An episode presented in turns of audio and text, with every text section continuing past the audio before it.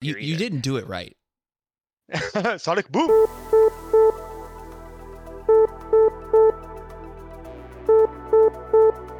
Incoming transmission. Engage House Party Protocol. Mark four, powering up. Mark seventeen, powering up. Mark forty-four, powering up. All suits are online. Welcome to House Party Protocol. Power up, suits, and welcome in to another episode of House Party Protocol. My name is Will, and with me today is one of my good, good friends. It's the one and only Sandbox, who does the Gamers Guild Shatterpoint podcast now. What's happening, my guy? Yay, what's going on? Long time no see on here. I know, man. It's been a second since we had you on, and I'm really glad to have you back because of a few reasons. One, you have really fun takes, which I always enjoy. Two, we're about to head to this event together this weekend, and I am stoked to talk about it. Oh, absolutely. Um, as other listeners on here are familiar with, I'm sure, uh, we uh, usually traverse NashCon this time of year. Yes, we are frequent visitors of the NashCon. What is this, year three? I think so, yeah. Yeah, yeah. And I'm going to say goal for year three is to not try to fight anybody in the street. Hey, it didn't happen last year. I so know um, that that makes me uh, happy. But yeah, that's, I think that's like the the staple like bar goal, right? Yes, exactly, exactly. And and look, try not to to have anybody throw hands over Cosmic Ghost Rider or Wrecking Face is probably another thing we probably don't want. Ooh, yeah. Well, this time, uh, this will be the first year I'm actually changing roles a little bit, and I will be actually, instead of being a player, I'm actually a T O this time around, working with Nate. That's really awesome to hear, man. I'm excited to hear about that experience once it's over, because I know like it's pretty much been just Nate and Gronko trying to manage sixty to eighty, you know, hot bodies in that hot room. So I'm really interested to see how that goes. Well, I have a little bit of good news for you. Uh, we actually got approved for a different room this time around, so that's going to be a little bit bigger. Uh, hopefully we'll have a little bit more breathing room. You know, some more breathing room would be good, and some less sweaty things. Like, I'm the kind of person, Sean, where when I'm playing a game, whether I'm playing casually, playing for, you know, kind of all the marbles, whatever, it doesn't matter, I am dumping sweat. Typically, typically. So no matter where we are, I will be sweating, and hopefully I'm going to bring extra deodorant and uh, make sure to re- reapplying between rounds. Right. Hey, that could be a good part of our potential topic for later. It sure could. So suits, today, what we're going to do is kind of have like two episodes crammed into one. And we're going to have a discussion on Captain Marvel Cosmic Avenger from Earth's Mightiest Core set that'll be releasing in October. And then we're also going to do something that we've done before, but I think it has value because of a few reasons. One, could be somebody's first episode here, so we always want to keep it fresh for people that are brand new. Two, someone could be traveling to an event for the very first time and need some advice. Or three, just a healthy reminder for those of us that do travel, and that is some tournament prep and tournament etiquette, tournament tactics, whatever you want to call it. Just just a little tournament talk, little little tournament talk with Ted, even though I'm not Ted. Welcome to Will's TED Talk. Yes, exactly. So, so yeah, strap in for all of that, and um, without further ado, let us find this Captain Marvel model and discuss that, because I don't know about you, I am stoked for for what's happening with this model. So depending on the model we are talking about, uh, I I have a hot take on one of them. Oh, oh, okay. Well, well, take it away. Absolutely. So the regular, normal form of Captain Marvel Cosmic Avenger, um, I love. I think that's a great model. I love the design of it. Um, it is the binary form version I am not the biggest fan of. I think her pose is a little awkward. On top of that, uh, I kind of wish they would have added some sort of like glow effect a little bit more on her. Mm. Yeah. So I agree with you. I like the basic version quite a bit. I think it looks, it's a very like about to be ready for takeoff as opposed to like floating on a rock like the original one. And then we've got a really sweet like tactical rock, tactical explosion combination happening here, which I, I really rather like. So I think that's a, a really nice touch. And it, it's very kind of getting ready to start something. Right? Right. And I love that. And then I also feel like that this version of Captain Marvel, like I, if I paint my Captain Marvel up, I might do the like classic, like the gray and green Captain Marvel, just because it's just such a classic outfit for, for the character. And um, I really like that. And I think it could work really cool uh, and all that stuff. Yeah.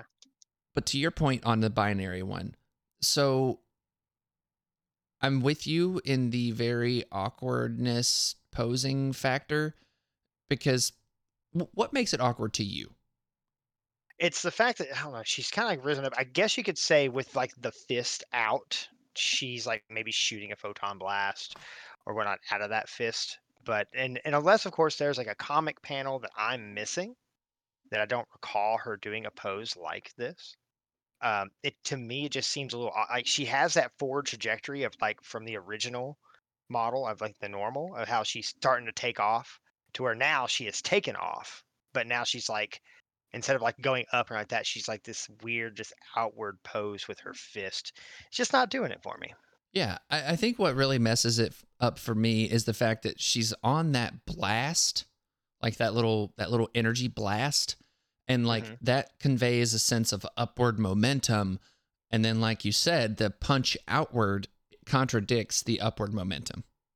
Correct. And I do agree with you. I think that there's a photon blast kind of implication here. And yeah, it's one of those things where we've seen A M G do this before. And like, it would have been really cool to have some kind of like energy effect around her outward stretched hand, because then you can kind of say, okay, cool, she's doing a photon blast. Right. Absolutely. So yeah, that's, that's my, I'm not saying it's a bad model, just the posing along with, I know like, even if we're like in by her binary form and if you like, you know, go look at her card, uh, you'll see that she has like this like glow off of her modeling yeah. wise. I can see why they forewent that and didn't do that effect. That would be kind of hard to pull off. But yeah. uh, having some sort of glow effect would have also been nice. I, I completely agree. And I'm also going to say something that this this might be a little bit controversial. I don't know. I really hate that binary form is just the Captain Marvel with the helmet and not like right. what binary like binary form has a completely different look. Yes, one hundred percent. Yeah, that's kind of what I'm getting at. Like the glow effect at least would have like leveled it up and like gave it more of that binary form feel for me. Yes. But if we're talking actual binary form, like from the comics, yeah, it's wild. Right. So, right. Just uh, do yourself a favor. Uh, honestly, if you've never Googled Captain Marvel binary form and just look at what that looks like, and then what this looks like, uh, it, I mean, uh, it's, uh, yeah, it's, yeah. it's so different. Right. I'm glad they went the transform route. I think it actually fits this character very well. Absolutely. But yeah, the, the model itself, it, they could have done a bit more for me, but yeah, but not to completely poo poo on it. The normal form is gas. I love it. It's great. Just, I just wish the binary form brought a little more to the table. Yeah. Yeah. I'm, I'm not going to lie. Again, this is a very big, if I paint this model situation, but we were going, we're painting it in like binary color schemes. Like we're going to really try to try to make that happen. Oh yeah, I'm sure like all the hobbyist gurus out there, I'm sure we're going to see some really cool takes on that model and how they spruce it up. You know, you know, you can do some wizard stuff with green stuff and yeah. uh, all that. And I'm I'm excited to see that, but for our bait, you know, like more just like, hey, I do the hobbying on the side. I'm here more to play the game. Yeah, you kind of stuck with this. Yeah. Yeah, you know, I've been stuck with worse. Cor- Corvox Peter, honestly. Oh, oh, don't make me cry. Yeah, somebody out there's crying, uh, especially when we get to Spectacular Spider-Man, but that's a, a conversation for another time. Indeed. So we have Captain Marvel Cosmic Avenger in her normal form. She has the alter ego of Carol Danvers, so why that's relevant, especially now, is that you can only have one version of Carol Daniels in your squad that's on the tabletop. You can have both versions of Carol Danvers in your roster, but only one version on the tabletop in your squad. Now, your opponent can also be playing Carol Danvers. I had someone ask me recently that's pretty new to the game. They were like, hey, can there be two toads on the table at the same time? I was like, not in your squad, but opponents can each have their own. And it was one of those things, Sean, that I never really thought as a question, but it was a really good question. Yeah, I actually agree. Um, have it's been a while since I've been asked that question, but uh, working over at the shop and helping people out and grow that community here in Memphis, um, yeah, it, it is a question that if I've uh, someone's really new, it does come up from time to time, and it's a very valid question with that base rule for yourself being impl- implemented. Exactly, I completely agree. So we have a top stat line of four physical defense, four energy defense, for mystic defense, seven stamina. She is five threat now, still size two, and moves medium. So for a five threat, this feels like a pretty solid stat line. What do you think? Actually agree. Um, seven is healthy, along with the four, four, four. Um, I'm actually kind of I, I could see four four three for Carol, but I mean, I'm super happy with four four four, just um, sticking with like thematics. Um, and everything else seems very well in line here. Yeah, I absolutely agree. And worth noting, nothing changes on this stat line, whether she's in normal or binary form on the injured side and just either side. Like she's, she's this stat line in both forms. So indeed, important to note. Would you like to cover the attacks, sir? Absolutely. So first off, we have Photon Blast. It is energy, range four, five strength. Um, after the attack is resolved, you gain power equal to the damage dealt with a wild trigger of a pursuit. So before damage is dealt, the uh, attacker, or the, the character rather, may advance towards the target character short. Nice, nice. I really like having that baked in movement there. And it's something that you're probably not going to trigger too often, but when you do, it'll be a really nice little little bonus, I think. Absolutely. It it kind of masks some of the problems original Carol had, which is getting in. Um, it's a nice little boost to like, oh, well, now she actually has an option outside of just a move action to get a little bit of a movement towards her opponent when she wants to get closer. Yeah, exactly. Completely agree there. Uh, I really like that a lot. So what's the next Indeed. one? Absolutely. Uh, it is Sonic Boom. Uh, this is not Guile we're talking uh, about. No, you, you didn't do it right. Sonic Boom. There you go. But yeah, so it's, it is a physical attack. Range three, six strength. Uh, after the attack is resolved, she gains power equal to the damage dealt. What? Um, wild concussive trigger. After the attack is resolved, the target character loses a power. This is the ability we've seen on characters like Colossus. Um, but if you notice, too, both of these attacks don't cost any power. And, and they both gain you power. Yeah, they're gainers. Like, mm-hmm. I'm sorry, builders, not not gainers. I said the wrong like made up word that we came up with for these. Right. The these verbiage. Things. How dare you? I know. but, but what, I mean, like that, that's blowing my mind right now. Right. Um, maybe we'll see something later in her kit for a reason why.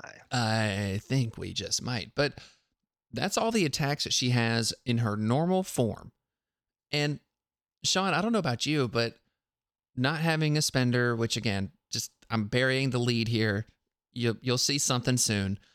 But I like this little attack suite here. I think this is a really nice kind of like starting point for what we're going to see later from the attack suite, and one where you're maybe not going to be building power super consistently, but you should be a pretty decent power battery, I think, given these two attacks. Absolutely. Um, I like the fact that she has like a range four, five uh, dice, and then, but if you're within that range three band, then you okay, let me do my six dice attack. Um, it hitting a little bit more online with a five threat. Yeah, yeah, that that's exactly it, because we've seen enough evidence at this point of five threats out there in the in the wild that are different dice values, and the difference between a five and a six dice attack on that five threat character can really make a difference. I'm uh, looking at you, Cable.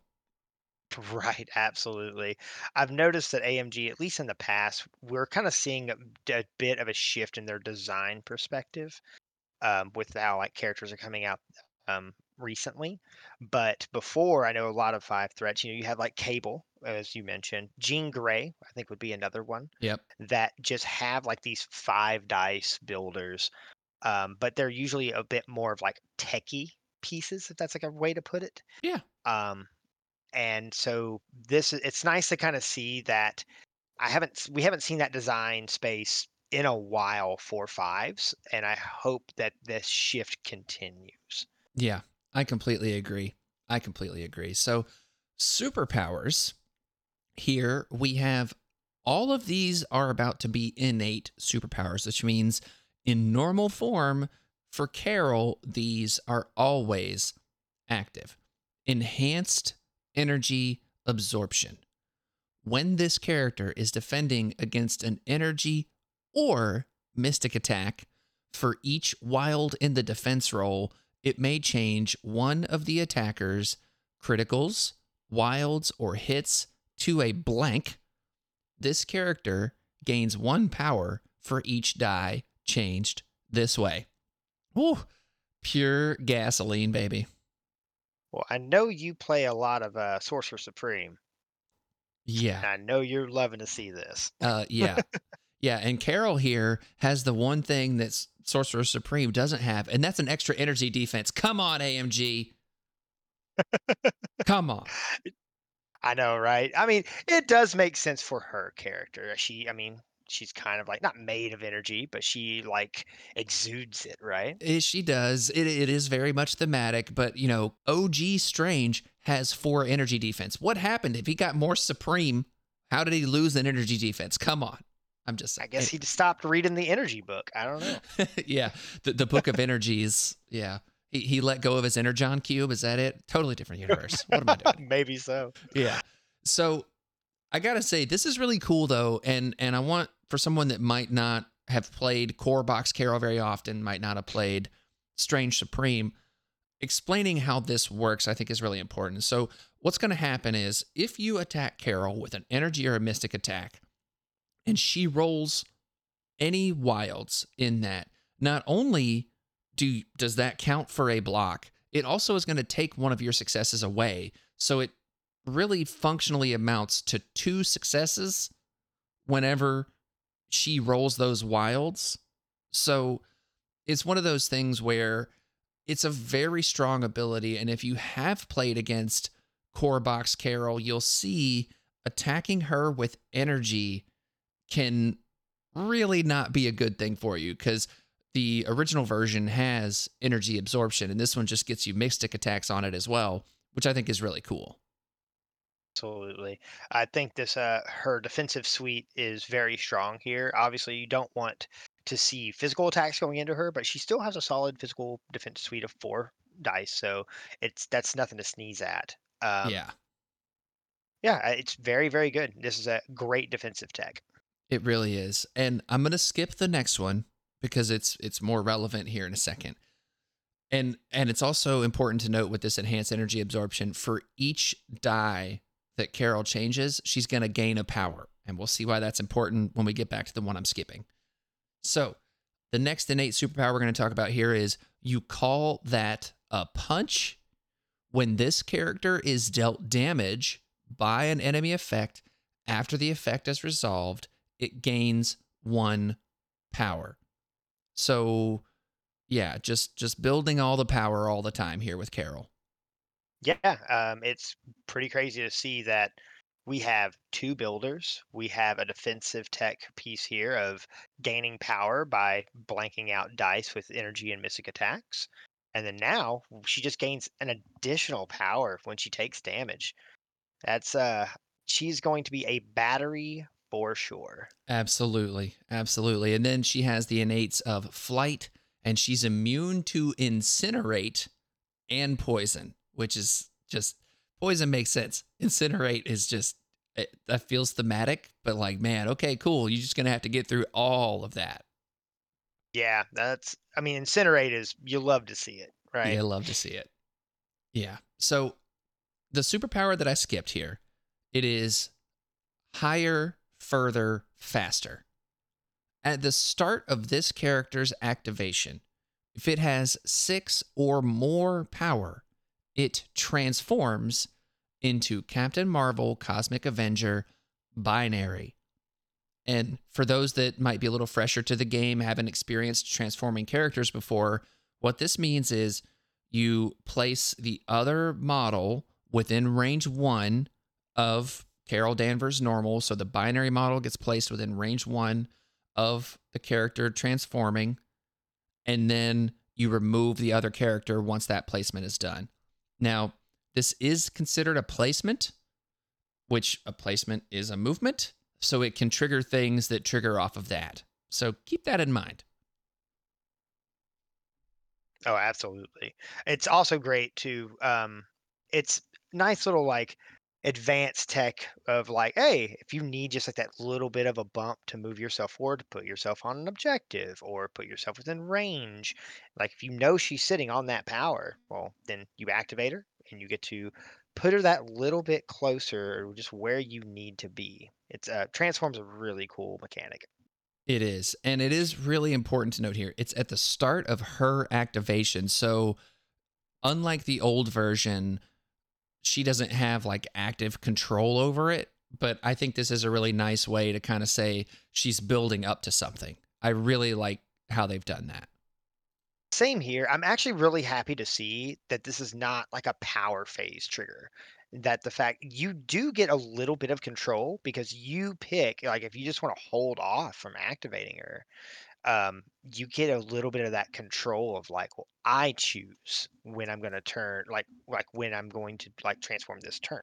Yeah. Instead of just doing it off the rip of the power phase and then your opponent trying to deal with that.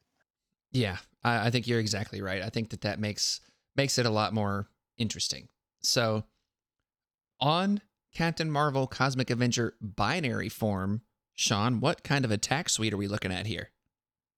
All right. Well, I think it's good to note real quick that nothing changes on her base stat suite. Still has the same defenses, still has the same health, all of that jazz. Mm-hmm. So we are good there. Uh, first attack on the here is we have Binary Blast. It is energy, range two, six strength. It costs one power. After the attack is resolved, this character pushes the target short. Guaranteed. It also has a wild incinerate trigger. Um, this attack is quite good. Uh, guaranteed pushes are gasoline. Yeah. So this is one that's really interesting to me because it's something that we haven't seen in this way since I think Black Panther, where a must push on a range two attack. And if you are base to base with that character that you are pushing and you're and and you're pushing them short, they will no longer be in range for a range two attack if they push the maximum distance. Right. I think Red Guardian had an attack like that too. I could be mistaken. I can't remember if it was a must or a may. But this is size unrestricted. To exactly. Yeah. Like o- OG OG Black Panther was that way one hundred percent hit, yeah. But since his update, that has changed. It's nice to see another character here that can deal with some of these uh big boys we've been seeing a lot lately. Yes, the the battle cruisers are not safe from Carol flicking them away.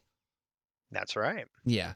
And I also don't want to gloss over the wild incinerate trigger is a little bit of gravy, I feel like, on this attack, because as we go through this attack suite, so we've got this attack at six dice, her other attacks five and six dice, and there's one more we're going to talk about. You're, if you're attacking something like a Corvox Widow, or maybe even like a Beast with his two energy defense, you know, some some of these characters that might be a little quote unquote weakness to something, right? There's a non-zero chance that you just delete them before you hit these triggers. So keep that kind of stuff in mind as you're playing Carol in her binary form, or just in general, this version of Carol, in that she hits pretty hard. And and I like I'm glad to see it. I like it. I think it's cool and it's fun and all that stuff. And I think that this is another thing that is, and maybe this is a discussion for the end of this character, but whatever. It, it's it's nice to see that it's like, okay, cool. This battle cruiser meta thing that we've been having, it's it's kind of spreading out a little bit, right? It's where we're evening out that horizon. Does that make sense?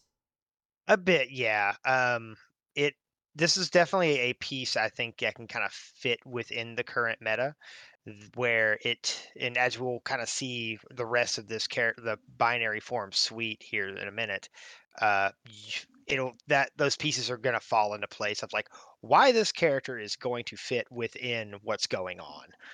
Uh, I'm happy to see that we're getting a version of Carol that is more fitting to the character. Correct, correct. So, what's the next attack? All right. The second and final attack here in this suite is Warbird.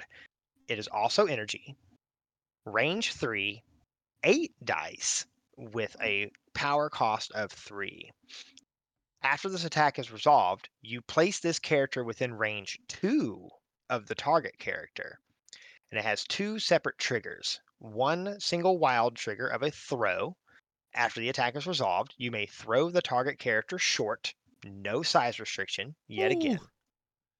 And the other is an explosive trigger on a crit and a wild. Uh, before damage is dealt, other enemy characters within range two suffer one damage. Within range so, two of the target character. Of the of the target character, correct. Yeah. Not of Carol. My apologies. Yeah. So, yes, it is uh, kind of going back to what you're saying. This is like harder hitting... Um, character here. Yes, I mean eight dice, range three, only three power. Um noticing something here about both of these attacks, there's no she's not gaining any power off of either one of these. Correct. Correct. She right. she's spending, which if you go back to her normal form, if she has six or more power, she transforms. It is correct. It is a at the start of her action, she transforms. So like you don't get to choose You get to choose when you activate her, but you don't get to choose whether or not she transforms. It's happening. So you're waking up with a, the ability to do a Warbird at range three, which, like, this attack is legit. One might say she is waking up before she go-goes. Yeah, I would say. I'd say there's a little bit she's waking up before she go goes into that face. I was going to say That's another right. word. I was going to say another word, but you know, you know, so yeah, I'm, I'm super here for this attack because there's three triggers on it. Placing after the attack is resolved. So there's two after the attack is resolved and one before damage is dealt. So how those work is basically the explosive trigger is just going to happen before any of the other triggers. You're, you have to do the explosive first, right, Sean? That is correct. Yeah, because it states before and the other two effects state after. Right. But these other two effects, you choose which order they trigger in if you met the requirements for the throw. So, for instance, if you want to get a little more range out of Carol's placement, you can throw the character short and then place two off of that. Yeah. Or vice versa. If you just want the character you attacked further away from you, you can place first and then throw them. Exactly. Or if you want to get a better angle to throw said character into their friends, guess what? You can do that too. That's right. Uh, something else to note here, uh, that placement effect, range two, we, we usually see range one. Exactly. And I love this. I think that this creates some really interesting objective play. And as we're going to see when we get to a very specific superpower here, the distance that Carol's going to be able to cover in binary form, I think is going to surprise people, even on that small base. Yes, absolutely. Uh, she, binary form, Carol's got some zoomies for sure. She really does. And I, I really like what they've done with this character. Like, it feels like when I'm seeing just, just on the attack suites, because we're going to talk about superpowers here in a second. So far, it feels like normal mode is, is like a solid five threat, maybe not the best, but a solid, right? Just in her own basic things. She's, she's fine. Right? Would I would put her probably slightly below the curve, but it's like a passable five. Correct, correct. No superpowers to do anything with, so that like kind of hurts basic form. However, once you flip the script and you've got that power, I mean, we're we're talking close to a six threat feeling character here. Yes, absolutely. This definitely, it makes the package complete. I do think she'd be a little lacking without like a spender with that that original form, but this being like her cap off gimmick, oh, it's so good to see. Yeah, I'm really loving it. So let's talk about superpowers now so we can kind of put this whole picture together. She has an active superpower, so she can use it during her turn. I'm just getting warmed up. It's going to cost you two power. Choose an interactive terrain feature or enemy character, both of size four or less, and within range two, and throw it, wait for it, medium. This superpower can be used only once per turn. Oh, man, you love to see it. Sure, why not? Just give her Hulk's throw. Yeah. I mean, she is, like I said, this, I mean, look, in the comics, Captain Marvel, especially binary form Captain Marvel, is legit. Absolutely. And, like, it's funny, we're going through this suite. You could even say for the comics, this is slightly underpowered for what binary form can really do. You are correct. However, it's still, like, this is really good. Mm. Yeah. And, and let's not forget, so this is two power. Warbird's three power, binary blast is one. If you're doing the quick math at home, that's six power. So you should have that to start your activation with her, which is just wonderful. And and yeah. So, I mean, you've got access to everything. You got access to everything that you want right there, which I think is, I want to give A M G a ton of credit because that is extremely clever design. It really is. Um, the fact that you're like, oh, great. Like, what can I do with only if you hit that minimum and you transform, you can at least do like the full suite. And considering a superpower we're about to talk about next, yeah. Even more so fits into that mold. Exactly. Exactly. And this throw size four, medium, just mm, mm. Yes. So the next active superpower is Ready or Not. It's going to cost you zero power.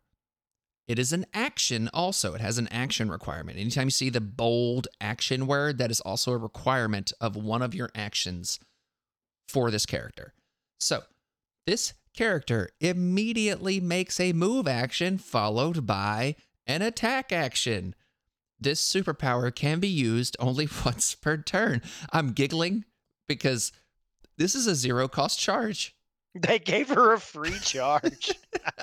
Sure, why not, right?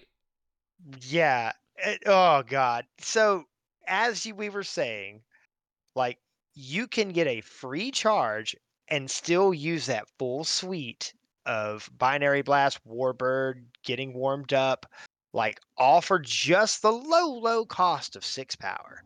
Yeah, which it feels like she's going to have access to. Yeah. yeah. Or as we went back and look at normal, all the outside of she has two attacks and two separate other powers that give her more power. Yeah. She's a battery character. And this is the reason why. Yeah. Yeah, exactly. And it's, there's more on this card, but I want to put something into perspective for, for the suits out there, because this is an incredible design. Again, like this is one of the more complicated characters I think that we've seen in a while in terms of finding the synergies and the patterns and all that stuff. And just while we're sitting here, I've kind of seen a little something here. So let me see how you feel about this. So you you activate Carol. She's got her six powers. She transforms. She does her charge into a Warbird, right? Maybe gets okay. into a couple of characters, so she charges into a Warbird, because this Ready or Not superpower, her charge, doesn't specify which attack you get to use. You can use either one. It is a, is a legit charge. Yes. So into the Warbird, maybe hits the triggers, maybe doesn't, places within two, and sh- then, you know, she's placing within two, so if she didn't just delete whatever she was attacking... And if maybe she has other targets or something like that, then you get the Binary Blast off and you're pushing people off of objectives. Oh, and then you transform back after doing all this. Maybe maybe you, you've done your I'm just getting warmed up also, because there's a size four character that you can throw or a size three building or something sitting there. So like, yeah, absolutely. I think this the patterns on this character are going to be so much fun to uncover. I agree. I mean, and if you're living your best life and let's say you transform with eight power, that's double Warbird territory. Ooh, yeah. Oh, man. Oh, just, ooh, the hits just keep on coming. So it, they really do. It's so good. So I'm going to skip, skip one power again, because I think it's relevant to skip it here. Uh, she has two innate abilities. And there's a reactive power I'm going to skip real quick. So the first innate is enhanced energy absorption. So if for whatever reason you're able to attack her, maybe during her turn, maybe it's a Venom clapback, maybe it's a Cosmic Ghost Rider got your back, maybe it's a regular got your back, you know, one of those things. Well, she still has her enhanced energy absorption. Now, granted, the most of that stuff I talked about is physical attacks, so it wouldn't matter. But either way, she still has her defensive tech that gains her power potentially when she rolls wild. It's exactly the same as before. So I think that's really cool. Second thing here, she is flight and she is immune now to incinerate, poison, stagger, and stun. Just, mm. okay. So someone out there is asking this question, Sean, right now. But wait, she's not immune to stagger and stun normal form. So what if she has those two things when she transforms? Well, we've seen something a little bit like this before with Emma. So do you mind explaining how that works? Yeah, absolutely. Uh, so well, you get to start her activation. If she has the power, that'll check. She will transform. She is now... At, in her transformed binary state. In that state, she's immune to those conditions. So if she has those conditions, they fall off. Mm. Yeah. Yeah. So, hey, you staggered yeah. me, but you also, you know, you gave me six power. So thanks. Exactly. It, your stagger is moot now. It doesn't matter. That is oh, the design on that. I just the way that works is mwah, chef's kiss. It really is. I'm I'm loving this right now, and and just I mean it, it's thematic and it makes sense and it's cool. Binary form Carol is like you know, juiced up Carol. So like, I'm here for it. So the superpower I skipped, it's a reactive superpower. I don't need a power up to kick your butt. It's going to be zero power cost.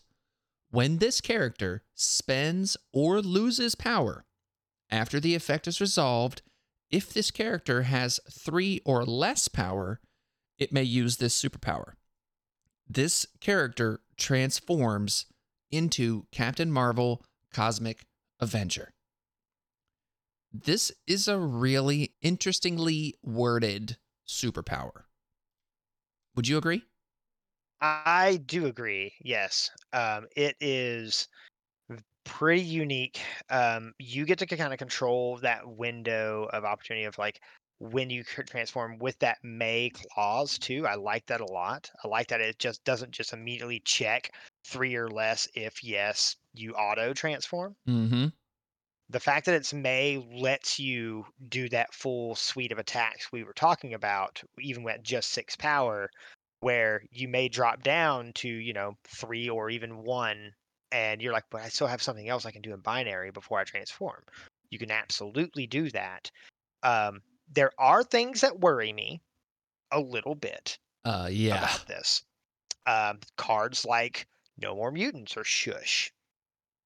If you become a, if you become greedy and you cash out in binary form, like go to zero power, and somebody shushes your transform, you're not in a great spot.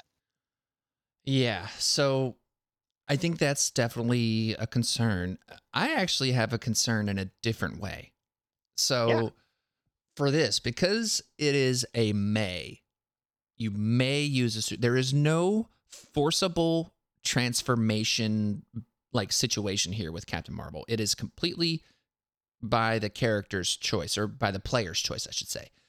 So if you're sitting there with Captain Marvel in her binary form and you have zero power, you can't attack, but could you charge even though you can't actually attack? Could you do that?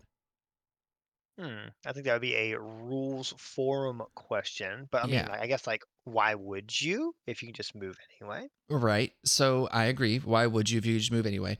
But, like, I feel like it's an interesting thing in that, okay, cool, I can move, transform, and then start attacking something. I don't know if there's something there. But then, like, okay, if you're just standing there in binary form, you still have your enhanced energy absorption. You're still in, immune to incinerate, poison, stagger, and stun. So I could see a world where you end your activation, you have zero power, you don't transform back. And now you're immune to incinerate, poison, stun, and stagger. And you're just chilling. And then at the start of your next activation, you say, okay, cool, I'm going to transform back now. Because you have less than three power.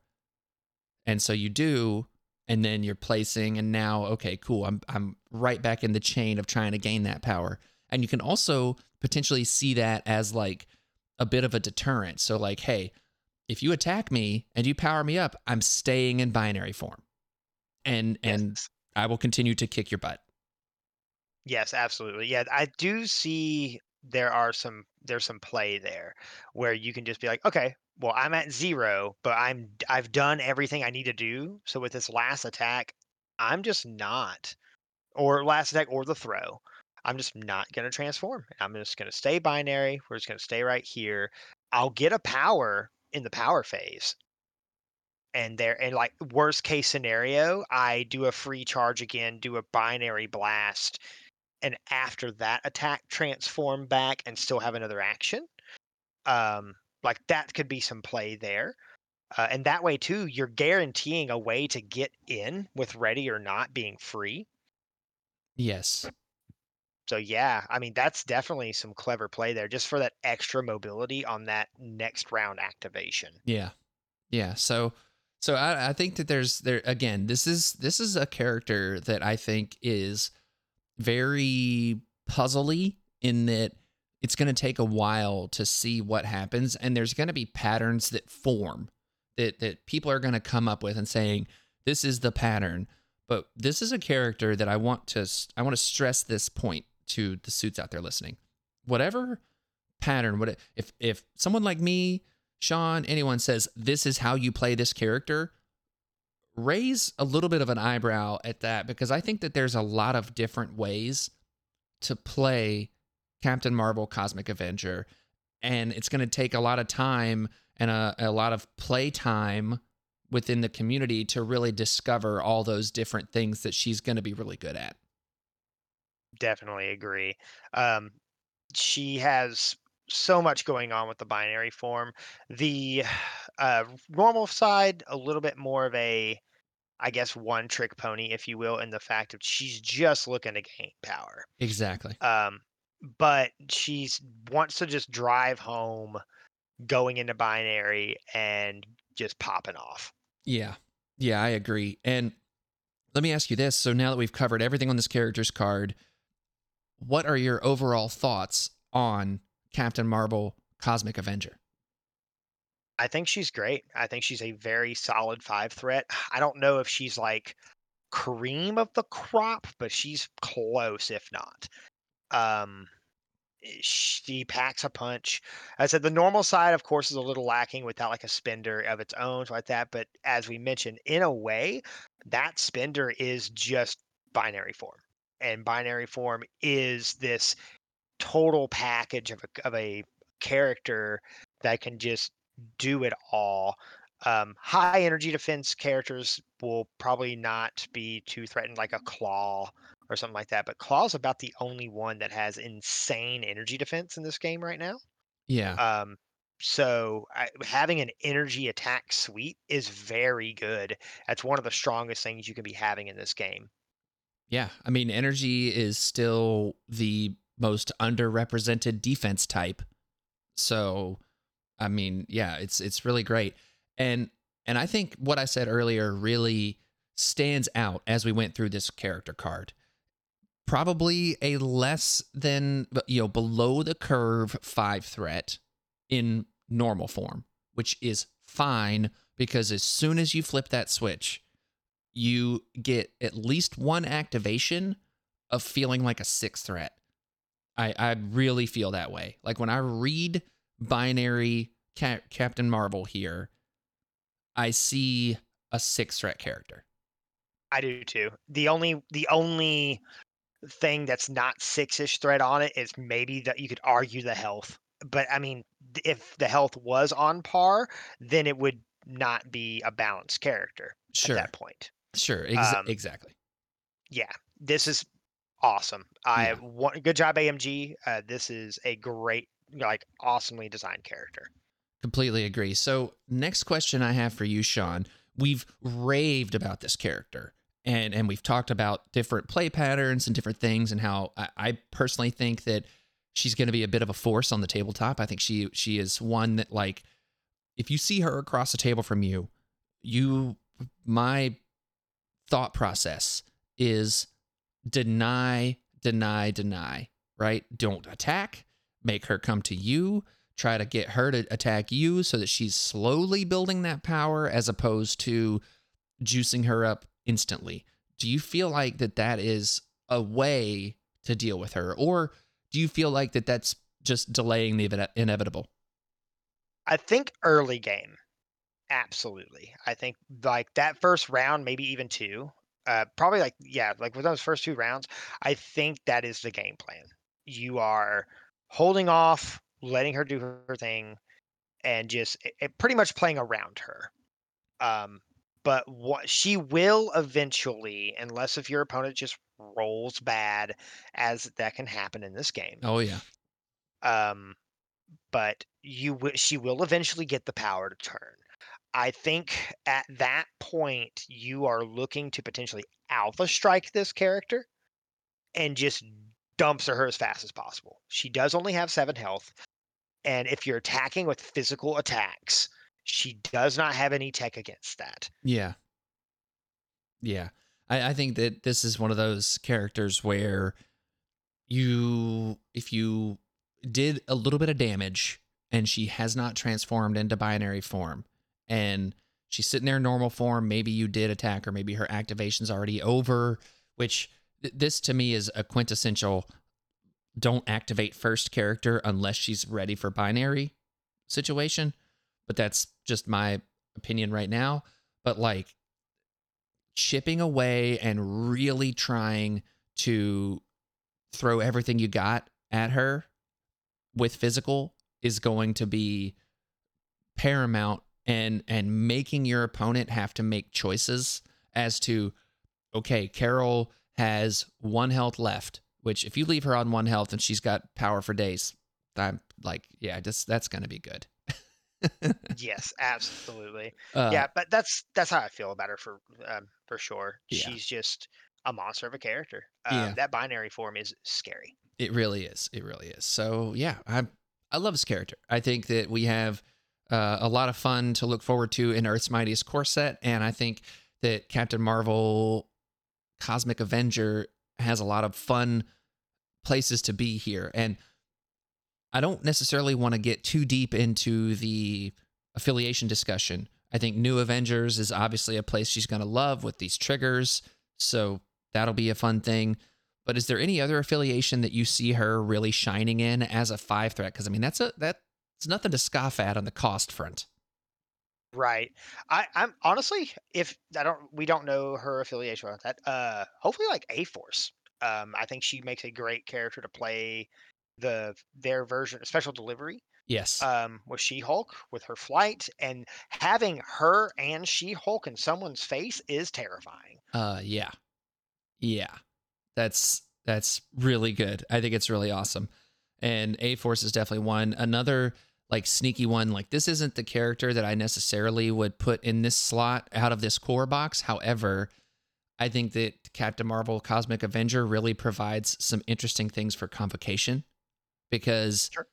Being able to use that enhanced energy absorption during the Ironbound Book's turn, cool, you attack her with any kind of attack, any kind of attack, she's counting those wilds as, as like blank, you get to blanket and all that stuff. Like, I love that.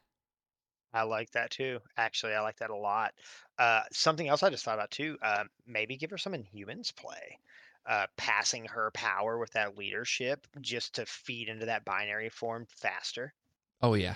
Oh, yeah. Anywhere that she doesn't have to spend her power for for things that she wouldn't on her binary form, right? So, like, I don't think something like Midnight Suns would be particularly good. I don't particularly like uh, the new shield for her because, again, I don't think she wants to spend her power in that way. So anywhere where she can be fed power or make that power even more efficient than I think she already is, I think is going to pay dividends. Yeah. I mean, you could even make an argument for like O G Cap with uh, his Avengers leadership. Um, you're only getting it for, I'm just getting warmed up, but that's still a uh, reduction. Yeah. Oh yeah, absolutely. I think that's solid. So yeah, I think that's all I got for Captain Marvel Cosmic Avenger. Sean, what about you? Absolutely. Uh, a character, um, as I said, A M G, I think, knocked it out of the park with the design.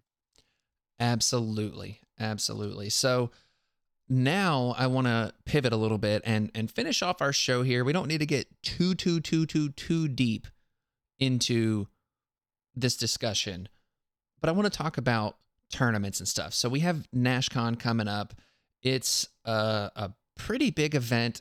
It was the biggest like post-COVID event at the time, which was really awesome to see.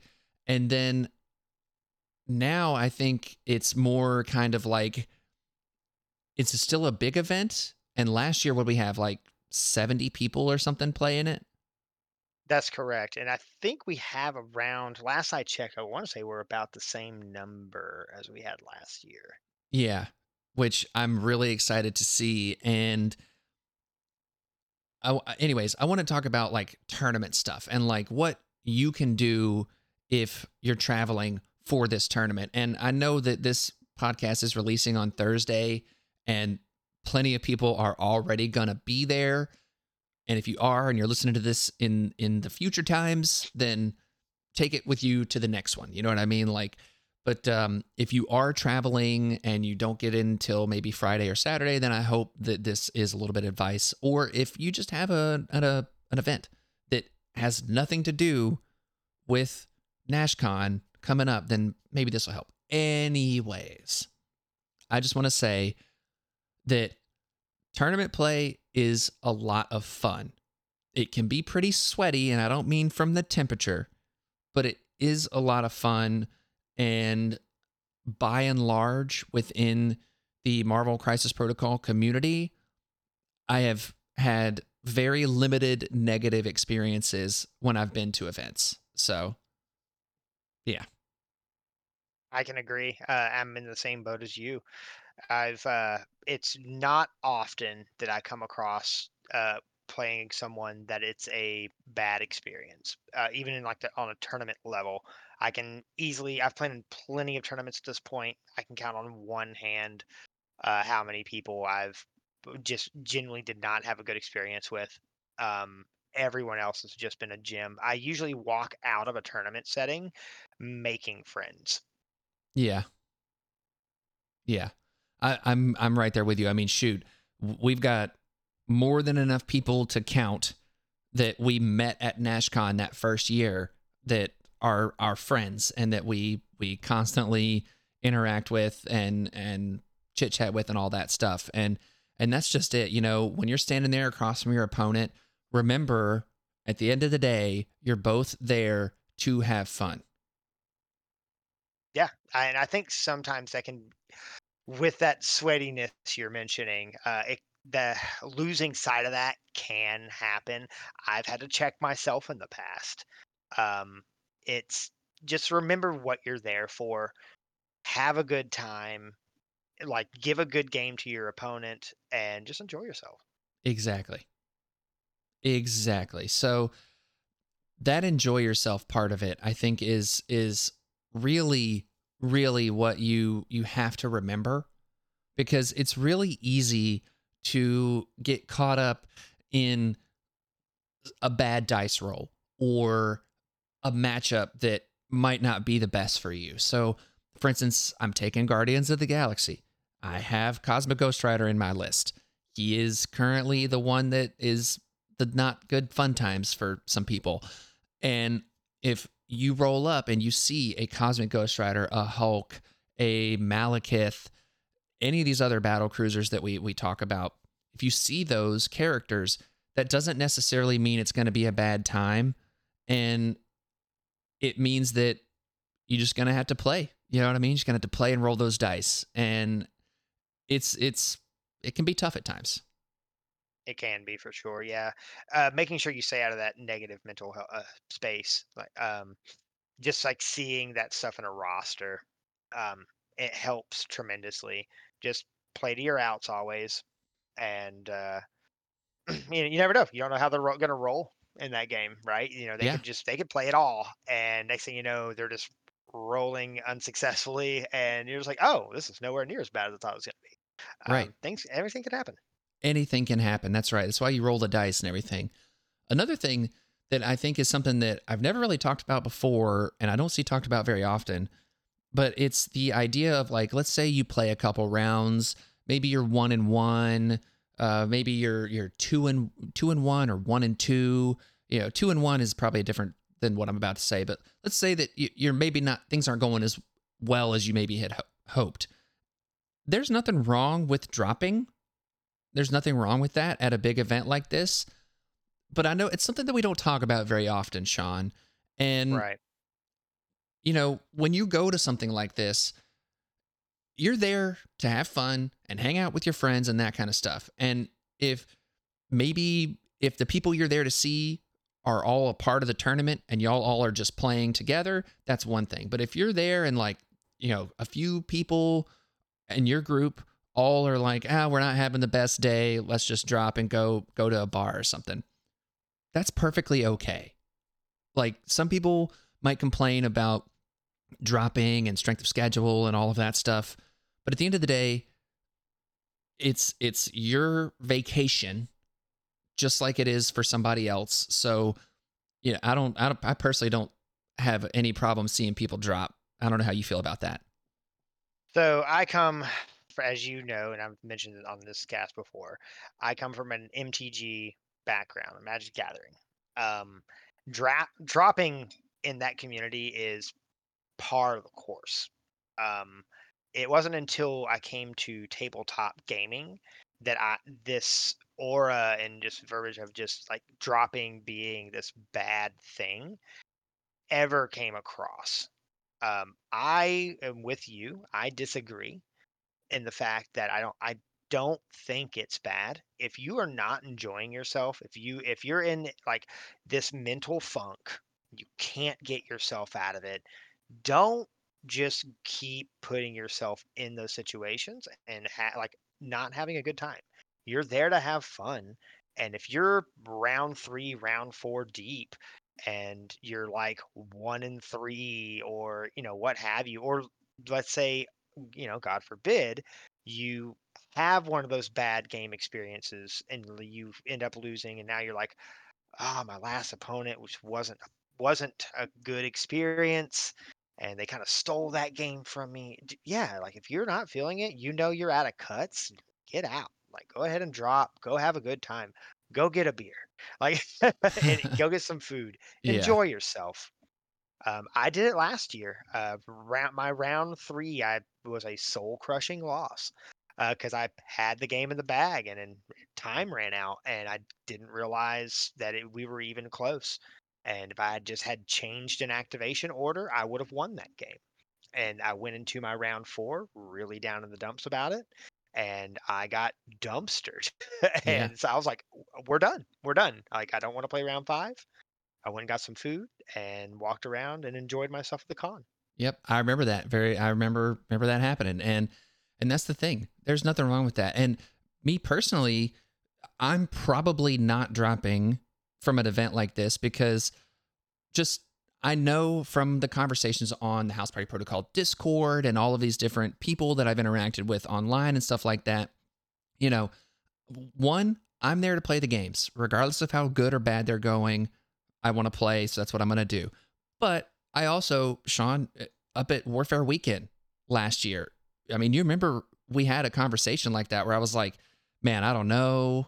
You know, I was kind of in a weird mental funk. I was playing this uh, Convocation Sentinels list that was just not working. and, uh, you know, but at the same time, like, I also know that, you know, I want to I want to meet people. I want to play people. And I can look back at the experience from last year's NashCon when I played Brad in the last round. We goofed off. We had fun. And and he took that game, but we had a great time. And and that's the thing that, like, even if you're one in five or, or well, that's an unrealistic one for NashCon, but it, no matter what your record is, you can still find the joy in the game. And once that pressure of trying to make it to day two is gone, it can be a lot more fun and a lot, and very freeing, I would say. Yes. And hopefully the caveat of what I was saying earlier, too, was kind of like taken uh, in the fact of, if you're still down to play, don't, yeah, don't drop. Continue playing. Have fun. I only consider the dropping part when it's you're just not having a good time anymore. Yes. Yeah, don't force yourself through it. If you're, but if you're still enjoying your games and you're like, you know what, I just want to meet more people, keep jamming. Yeah, do it. Have, by all means, keep playing, keep having fun. That's what you're there to do. Yep, exactly. That's exactly it. And with that, I want to say, like, when you're at an event like this, there's going to be a ton of people. At least the room will not be the side room that's hot as Hades, uh, which I'm really glad for. But also be respectful of your fellow players. I think that goes without saying. But, you know, it's one of those things where, you know, I think that's just basic stuff. You know, try not to be smelling bad all the time. Like, you know, if you got to fart, you got to fart. But, you know. It is what it is. Right. Personal hygiene, of course. Uh, yeah. Also, too, other side notes on this as well, just like general taking care of yourself. Make sure you stay hydrated. Uh, make sure you are at least like snacking or and or have like a plan for food. Luckily, at Correct. This venue, there is a restaurant within the hotel, so that helps. Um, but like last year, there was another event going on outside of just NashCon. And so that restaurant was packed. Oh, yes. Oh, yeah. Now, I can confirm the hot chicken sandwich they have at that restaurant, pretty good. Yes, it is. It, they have some good food there. A little pricey, but I mean, it, it's a hotel restaurant. What do you expect? Yeah. Um, but that being said, yes, there is food on site. There are a couple plate establishments not far off, and we do get an hour lunch break. So, yeah. But outside of that, make sure you know you at least have some snacks. Just trying to make sure you stay fueled up. Um, we it would be probably less of an issue this year since we are in a bigger space, but last year and the year before that, the room we were in was definitely small, a lot of body heat, um, and it it was rough at times. Yeah. Oh yeah. Hydration and and a little snack. You know what I mean? Like a little pack of goldfish or something. It goes a long way. It really, really does. Yeah. Um, I'm a fan of trail mix personally, but you know. There you go. I respect no. it. I respect it. Yeah, and Appreciate and. That. In addition to to the the taking care of yourself and being respectful thing, another thing that I try to do is whenever you're playing against someone, especially someone that you don't know, if you have an effect that, say, moves their model, I would always ask before you touch somebody else's models. Yes, that is tabletop etiquette one oh one. Well, I mean, I, and I haven't run into something where, where it's been a, a problem, but I'm just saying, like, it's one of those things that if somebody's first time at an event, they might not think about that. And it's one of those things where, you know, if someone hasn't put a varnish on it and somebody's got some greasy fingers, that can mess up someone's paint job or something. Or if you're like me and your models are like gray or somewhat painted, you know, well, you know, it is what it is. So absolutely, I agree with that for sure. Yeah, it, it, but that's just one of those things that, like, you don't think about it until you think about it. Yeah, for you sure. know. And then um, let's see, some other other fun things uh, at this event specifically is if you're traveling, then you know make sure to do all the fun things that are are part of travel. Be safe, all that stuff. If you want to, and you're listening to this, it doesn't matter whether you're a part of our Discord or whatever. It does not matter. If you want to hang out, uh, come find me at the con on Saturday. I'll be wearing my my microwave shirt because I think it's hilarious. Uh, so I'll be wearing that, and I'll have my hat on that says H P P Will on the side. So you'll be able to find me uh, if you want to say, hey, also Saturday evening, at some point in that night, we are going to head out to the Baked Bear ice cream sandwich place, which is, it's another level. I'm just, I'm, I'm going to be honest with you. It's probably one of my favorite things in Nashville. I, I love it so much. I, it's ice cream it sandwiches. So good. Yeah. It's custom ice cream sandwiches. Right. Got to remember that. Custom. Custom. Custom. Yeah, that's right. So, and that's the thing. You can get two different cookies on either side of your ice cream sandwich, and they'll warm it up for you, and they'll put it in a bowl, and they'll give you a fork so you can eat it. It's wonderful. Places are really, really good. Yeah, yes. It's uh, one of the highlights for sure. Yeah, and then uh, if you're into it, we'll probably head out to Division Street, which is a um, party street. I'm gonna I'm just, just party street. Yeah, yeah. At least it's like the locals' party street, not yes. the uh, not, not Broadway the tourist trap one. Yeah, yeah. yeah so it, it's a good time. Party street. We'll have a good time and, and goof off. Probably continue to talk about M C P. You know, have some high noons and uh, you know, do all the stuff. So I say all this to say, if you're listening to this and you're at the con, hit me up and and we will we will we'll get it done. And you can, if you need to find me uh, and and you haven't found me in you know at the con, you can send me a message on Discord. I'm at H P P underscore will on all the major Discords. You can find me in there and send me a D M, and then I can can coordinate stuff in that way. That'll be a little easier. You can send me emails, housepartyprotocolpod at gmail dot com. That's another great way. And just yell out in the con, like, hey, a-hole. And I'll be like, what's up? You know, that usually works. Can confirm does work. Yeah. Yeah, exactly. Um, another, another little thing I want to say about like the tournament stuff. Don't be afraid to ask for a judge. I will absolutely come over and help you out. Yeah. Like I, I know that there's a lot of like, oh, how does this work? Oh, I'm not sure. And if, if you can't really come to an agreement, you don't have to get kind of like, no, it's like this. You can be like, hey, cool. I, so this is how this works. And if your opponent's like, okay, well, um, no, I thought it went like this. it's not a big deal to say, okay, cool, let's call a judge over and we can confirm it, or, you know, whatever, and we'll get it the right call here.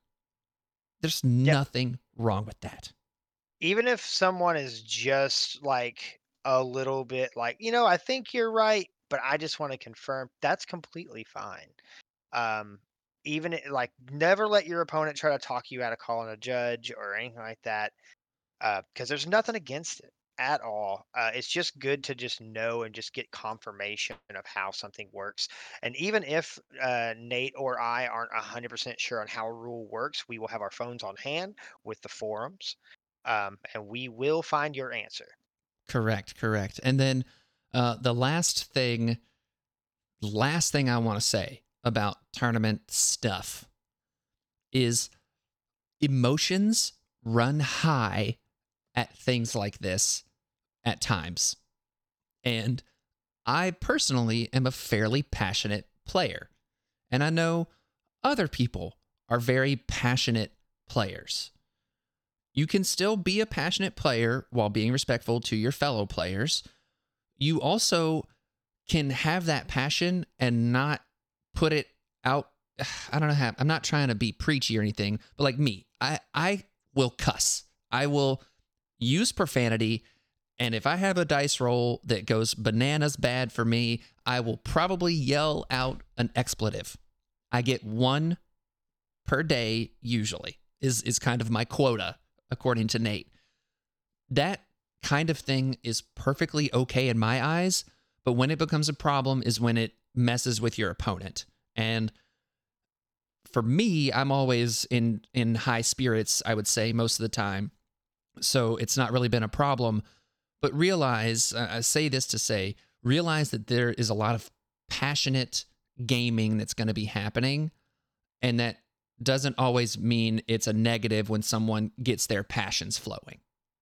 Is that, am I saying that right, Sean? I, I see what you're, where you're going with it. Yeah, I, absolutely. I don't just trying to make so sure that you're not, um, making your opponent uncomfortable.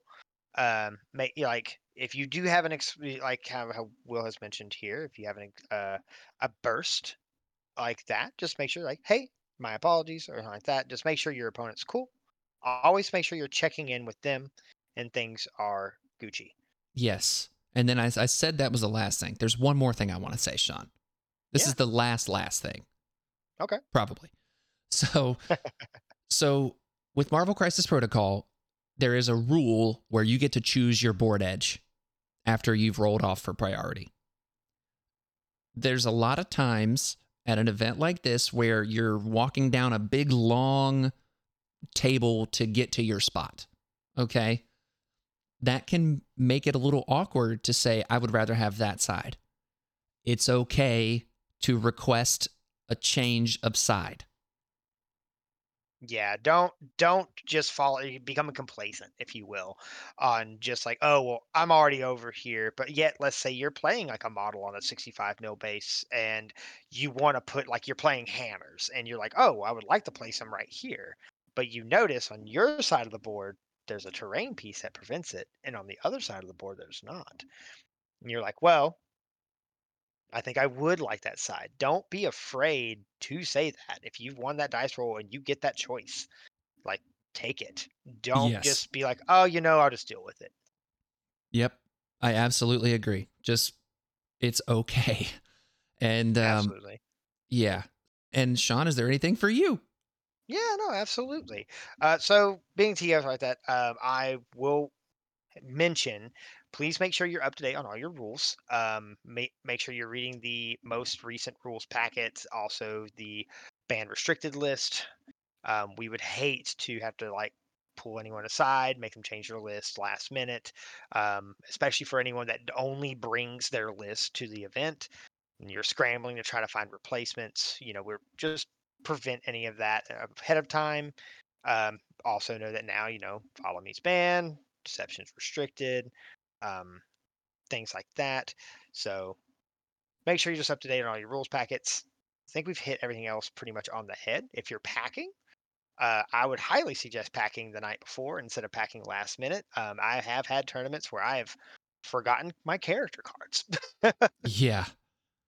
Uh, I think, Will, you may have had an incident or two where you may have forgotten like something crucial to a list. I, I may or may not have had that happen a time or two. Yeah. Yeah. So uh, I, I'd say I'll take that and say double, double check. Like, you know, do a double check, then do another double check. So not the triple check. Like triple check's just checking three times. This is like a double, double check. Yeah. You're kind of quadding it, but you're splitting it into twos. Exactly. Right. See, I like to pack the night before, and then that way, whenever I'm about, you know, like getting ready to leave that day of, I double check, as he mentioned, my everything I packed that previous night before, and uh, I know I'm good to go. It's just an extra layer of um, confirmation for you. Yeah. Um, and outside of that, though, that's about all I have. Just come say hi. Uh, you know, Nate and Nate, as we already know, a very friendly, wonderful host. Uh, this is a great event that he's able to take a part of. Um, I'm very uh, honored to be a part of it this year.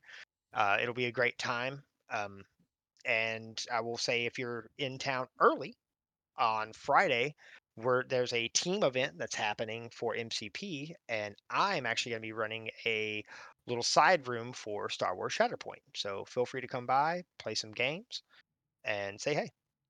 Yeah, it's going to be a good time. And um, ultimately, if you're in town Thursday, Friday, Saturday, all that stuff, just just find some people and be like, hey, what y'all up to? You know, do the thing. Find Nate, find Sean, find myself. Many other people are going to be there that you may or may not know. And and like we said earlier, this is a time for making friends and for for having a good time. And I know there's a lot of like going out to dinners, a lot of lunch, a lot of this different stuff. You know, uh, there's going to be some people bring in some different board games and stuff. So take the time to to go and, and enjoy that aspect of it as well. So one hundred percent. Yeah. So um, I think that's everything I wanted to cover. This was kind of a loosey-goosey like tournament thing, but I feel like that a lot has already been said, and, and there's plenty of like competitive advice I could give you, but like, you know, oh, hang on. I've got the last, last, last thing now because I just thought of one, and it's go for it. It's, it's this right here. If you're used to playing very casually with like a, oh, I'm going to, I meant to bump that. I didn't mean to put that there, or let me, let me just move this or move that. Be aware that this is a tournament setting and that not everyone will be okay with the old take backsies. Okay. It's, it's one of those things where like, if you talk to your opponent, like if you're like, okay, the intent here is to be within range one, these tools and models are fiddly, so I might be bumping them, but I'm, I'm within range one. Like that's, that's one thing. But if you're like, oh man, I didn't mean to move that character there, or oh, I forgot my winging it tokens. Look, I'm gonna forget my winging it tokens at some point. I know I am, but I also don't expect my opponent to be gracious enough to allow me to put those on there if I forget them. Do I hope that that happens? Sure, but I don't expect that to happen, and I would not think ill of my opponent if they don't let me do that. So those are one of those things that's like, again, if you, especially if you don't know someone and you're used to playing in a lot more casual of a setting, it can it can be jarring when you're like, nah, you can't do that. Sorry. Right. Absolutely. It to me, it's uh, and like make judge calls too. Like if it's something that is um, that has like you just missed that trigger, nothing, no, no game state has changed. Mm-hmm. And let's say your opponent is still being a little prickly about the situation, being like, well, you've already passed, but literally nothing has happened. That sometimes can be excused um, because the game state has not changed. Correct. Um, how and like and you are more than welcome to call a T O, Nate or I, over to help make that call. Um, but outside of that, yeah, if if we're like talking about the winging it tokens, for instance, when you're past that power phase, you're on like the second activation, and then you're like, oh dang it, I forgot this. If they said if they say sorry, bud, like then you're unfortunately that that has passed well on at that point. Yep. Yep. So, so. And, and even moving models too. Like if you if you have your hand on the model and you pick it up and you move it, when when you let go and you're just like, okay, that's good. There's like no, and like you're going on to that next thing and you're like, oh, well, actually I meant to like shimmy him against this terrain piece for pushes or throws.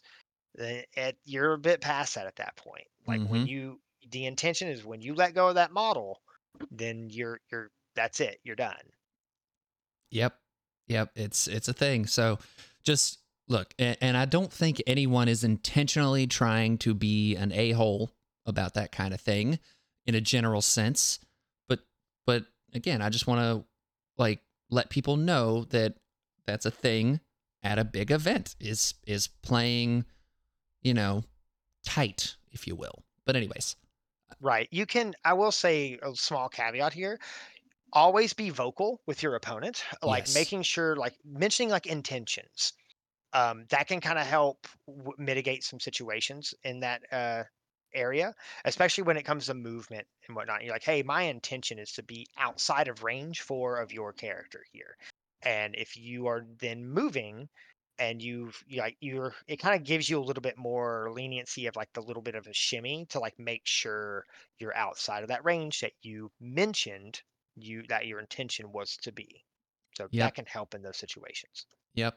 So that's where I want to leave it because we are running a little long and it's one of those things where I, uh, that might seem like a little bit of a sour note to leave it on, but I think just remember to have fun. It is supposed to be fun. That is, that's where we're going to leave it because at the end of the day, we're pushing little plastic things around the board. And for me, that's pretty fun. So I'm, I'm really excited for this event. I'm really excited to see my friends that I only see once or twice a year. Shout out Graham, you know, shout out uh, One Absolute Matt, shout out Jimmy the Hand, all these people. Like if I'm leaving you out, I'm sorry, but like, there's all these people that I enjoy my time with them, whether that's on the tabletop or just being around them. So I'm excited to see those people again. And and it's one of those things where that kind of stuff is why I travel to the events that I travel to, is those interactions. You know what I mean? Oh, for sure. That's it's not about the game, or an old saying in Magic, it's not about Magic, it's about the gathering. I like it. It's not about the Marvel. It's about the protocol. Nope, that doesn't work. It's not, not about not the crisis. Well. It's about the Marvel. No, still, we're still not there. We'll get it. We'll we'll hammer it down one later. Day. It'll be fine. But Sean, yeah, it's exciting to see Merzane too. We get to let yes. him out of his dungeon, right? Yeah, I mean, look, he's gonna have an ankle tracker on though. Smart. You know, just because we can't just let him roam. We've seen what happens when we just let him roam around out there, and it's never good. Oh, not at all. Yeah. No, so, no, never, never. So, Sean, where can people find you? Oh, yeah, I'm all I'm on Discord. Uh, Sandbox eighty-seven is like the base name. Um, I'm usually just like Sandbox Sean on there. Uh, I, you can listen to the Gamers Guild podcast. Uh, I'm on the Shatterpoint episodes. Uh, we actually just released an episode uh, this past Tuesday. Uh, please go give that a listen if you are interested in Shatterpoint. Um, and I, email is sean dot morrison eighty-seven at gmail dot com if you want to shoot me an email with any questions, comments, concerns, or if you want a T O close to the Memphis area. Yes, Sean is a great T O. I, I've played in many events that he's run. Always a good time, always well set up. Uh, I, I really appreciate everything that you do for the local community, my man. I appreciate that. Thank you so much, Will. And I mean, you are always a great sport at all these things. I appreciate the podcast and the work you do here. Oh, thank you very much. I appreciate that. And to all the suits out there listening, thank you so much for your time today. I hope this has been informative and fun and and all all the stuff that a podcast should be. And if you're interested in interacting with us, you can check out patreon dot com slash house party protocol for as little as a dollar a month, or let me do some quick math here. There's like twelve. It's twelve dollars per year. You can hang out in what is honestly the coolest place on the internet. I, I speaking for myself, and and I know that there's other cool places on the internet, but I think this one takes the cake. It's the House Party Protocol Discord channel. We have a great time in there. Lots of varied discussions about not just Marvel Crisis Protocol. And I'm going to go ahead and say it, Sean. I've made a lot of friends, people that I would call friends, through that Discord that without it, I would have never met. And and it's something that I'm I'm really grateful for. I'm I'm grateful for all the relationships that I've been able to build as part of this podcast and through that Discord. And I'm pretty sure that some other people have become friends in that Discord as well. And some of them I get to meet for the first time this weekend, and I'm really excited in face. So that's the thing. Like, I know these people, but I get to meet them in, in person, and I'm excited for that. Yeah, no, absolutely. You have a great thing going on in your Discord. I know I've been a little quiet and behind the scenes recently, not as vocal, but uh, I'm definitely still there. I'm still kind of lurking about here and there. Uh, it is a wonderful place to just like talk to. The community there is amazing. Yeah. And uh, also, if you don't want to do that, that's fine. Again, just appreciate the the clicks on the download. I appreciate all of that. If you do have the opportunity, please leave a review on your podcast platform of choice. It helps other people trying to find Marvel Crisis Protocol content find their way to this podcast. And then also, you can send us emails, housepartyprotocolpod at gmail dot com. You can just D M me, find me in one of these other Discord channels, and just D M me. If you really need to say anything, it's it's not a big deal. I'm open to that. Send me messages on Facebook. I love talking to people over there. Comments. I love seeing the comments whenever I make a Facebook post or something like that. It's really fun to interact with people in that way. So uh, thank you so much for everything, Suits. And Sean, I really appreciate you being here. Party on, buddy. Party on, Will. And power down, Suits.